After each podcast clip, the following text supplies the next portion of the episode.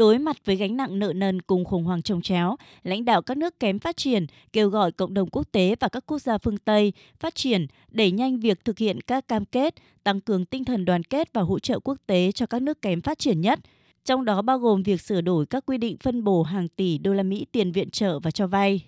Một trong những kết quả bước đầu được ghi nhận tại hội nghị là thông báo về khoản đóng góp tài chính trị giá 60 triệu đô la Mỹ để hỗ trợ cho các chương trình của Liên Hợp Quốc tại các nước kém phát triển.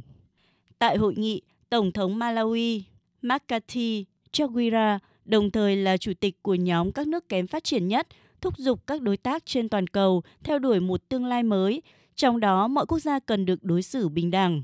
Với tư cách là quốc gia chủ nhà tổ chức hội nghị, Phó Thủ tướng kiêm Bộ trưởng Bộ Ngoại giao Qatar Mohammed bin Antani nhấn mạnh. Các nước phát triển giàu có có nghĩa vụ đạo đức phải đóng góp nhiều hơn để hỗ trợ các nước kém phát triển nhất trong việc vượt qua những thách thức toàn cầu mà chúng ta hiện đang phải đối phó. Đây là trách nhiệm chứ không phải là ân huệ. Tổng thư ký Liên Hợp Quốc Antonio Guterres lưu ý rằng hiện có 25 nền kinh tế đang phát triển, đang phải chi hơn 20% doanh thu của chính phủ, không phải để xây dựng trường học, không phải để nuôi sống người dân, không phải để mở rộng cơ hội cho phụ nữ và trẻ em gái, mà chỉ để trả nợ.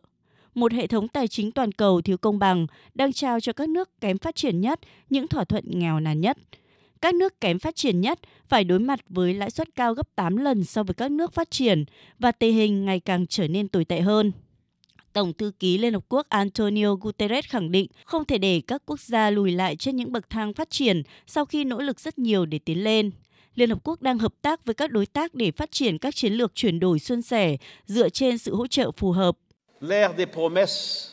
Kỷ nguyên của những lời thất hứa phải chấm dứt ngay bây giờ. Chúng ta hãy đặt nhu cầu của các quốc gia kém phát triển nhất ở vị trí xứng đáng,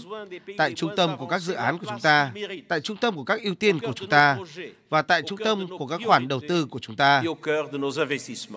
Trong bối cảnh nền kinh tế toàn cầu đang đối diện với vô vàn thách thức vĩ mô như hiện tại, các nhà lãnh đạo tham dự hội nghị của Liên Hợp Quốc lần này muốn tìm kiếm những hành động thiết thực nhất, đánh dấu kỷ nguyên mới của tiến trình đổi thay, giúp các nước kém phát triển nhất đi đúng hướng trên con đường tăng trưởng và phát triển bền vững.